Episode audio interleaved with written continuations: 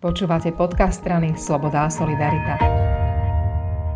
Rozprávam sa s asistentkou poslanca Jana Levoslava Benčíka, Slavkou Henčekovou, o ktorej vieme veľa vecí. Že je právnička, že je dobrovoľnička v nemocnici, ona je okrem toho aj herečka, svetobežnička. A, a ja som s ňou chcel porozprávať o takomto mým príbehu a o tej ceste do politiky. Veľa mladých ľudí, aj študovaných, sa tej politike vyhýba a vy ste jej išli oproti.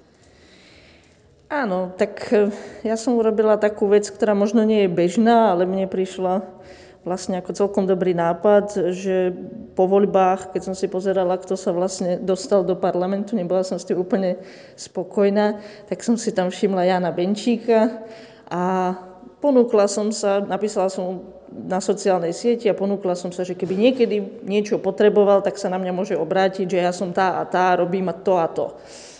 A, a dopadlo to vlastne tak, že on mi povedal, že on by vlastne potreboval asistentku.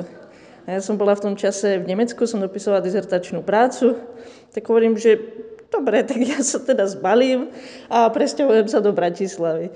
Nakoniec to nebolo až také jednoduché, lebo presne vtedy vypukla pandémia a trvalo mi to viac než mesiac, kým sa mi podarilo dojsť do Bratislavy cez štátnu karanténu a podobne. Povzbudili by ste aj ostatných mladých ľudí, aby sa takto zapletli s politikou, či ste sa stretli aj so situáciami, ktoré nie sú pekné, nie sú príjemné a už by ste to nikdy neurobili? Tak tá skúsenosť je dobrá, nemyslím si ale, že je to úplne pre každého, ale asi na to nepríde, kým to neskúsi. Takže ja by som odporúčala to skúsiť a potom človek uvidí, či to pre ňo je alebo nie. Vy často píšete návrhy zákonov, aj všelijaké rôzne právnické analýzy, podklady a podobne a niektoré končia tak to vytratená. A nevadí? Niektoré končia v šuflíku. E, tak človeka to sklame v tom prvom momente, že na čo tomu venoval hodiny, desiatky hodín času, keď to nejak nedopadlo, ale tak to už v tej politike je, ako keď to neprejde cez koaličnú dohodu alebo cez parlament, tak to jednoducho neprejde. Ale ono to nie je zlé, pretože si ten zákon môžete odložiť do šuflíka a človek nikdy nevie, či tá správna chvíľa pre ten zákon nepríde niekedy neskôr.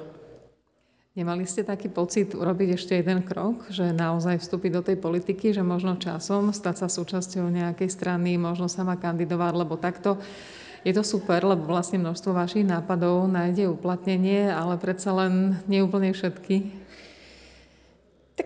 premýšľala som nad tým, stále nad tým premýšľam, nejaká úplne vážna ponuka tam asi nebola. Um, problém je asi ten, že ak sa profilujem ako právnička a potom, keď človek už vstúpi do tej politiky, tak už trošku stráca ten kredit toho nezávislého odborníka a už bude navždy spájaný s nejakou politickou stranou. Takže uh, ešte nad tým stále uvažujem. Myslím si, že Momentálne dokážem toho viac urobiť e, z tej nezávislej, objektívnej, odbornej strany, než politicky. Ale človek nikdy nevie. Je niečo, čo je ťažké na tej práci, ktorú robíte teraz, na tej príprave zákonov, podkladov? Ťažké je asi hľadať nejakú politickú podporu. No. Čo sa týka tej práce samotnej, tak No záleží, ako nie je úplne jednoduché napísať nejaký zákon, keď nemáte ani skúsenosti, nemáte nejaké odborné vedomosti v tej danej oblasti a musíte sa stretávať s nejakými ľuďmi, ktoré tie vedomosti majú. A toto sa všetko ale dá nejakým spôsobom, nejakou systematickou prácou spraviť a potom je ale teda problém v tej politickej podpore a v tom, že vám ten zákon možno skončí v šuflíku.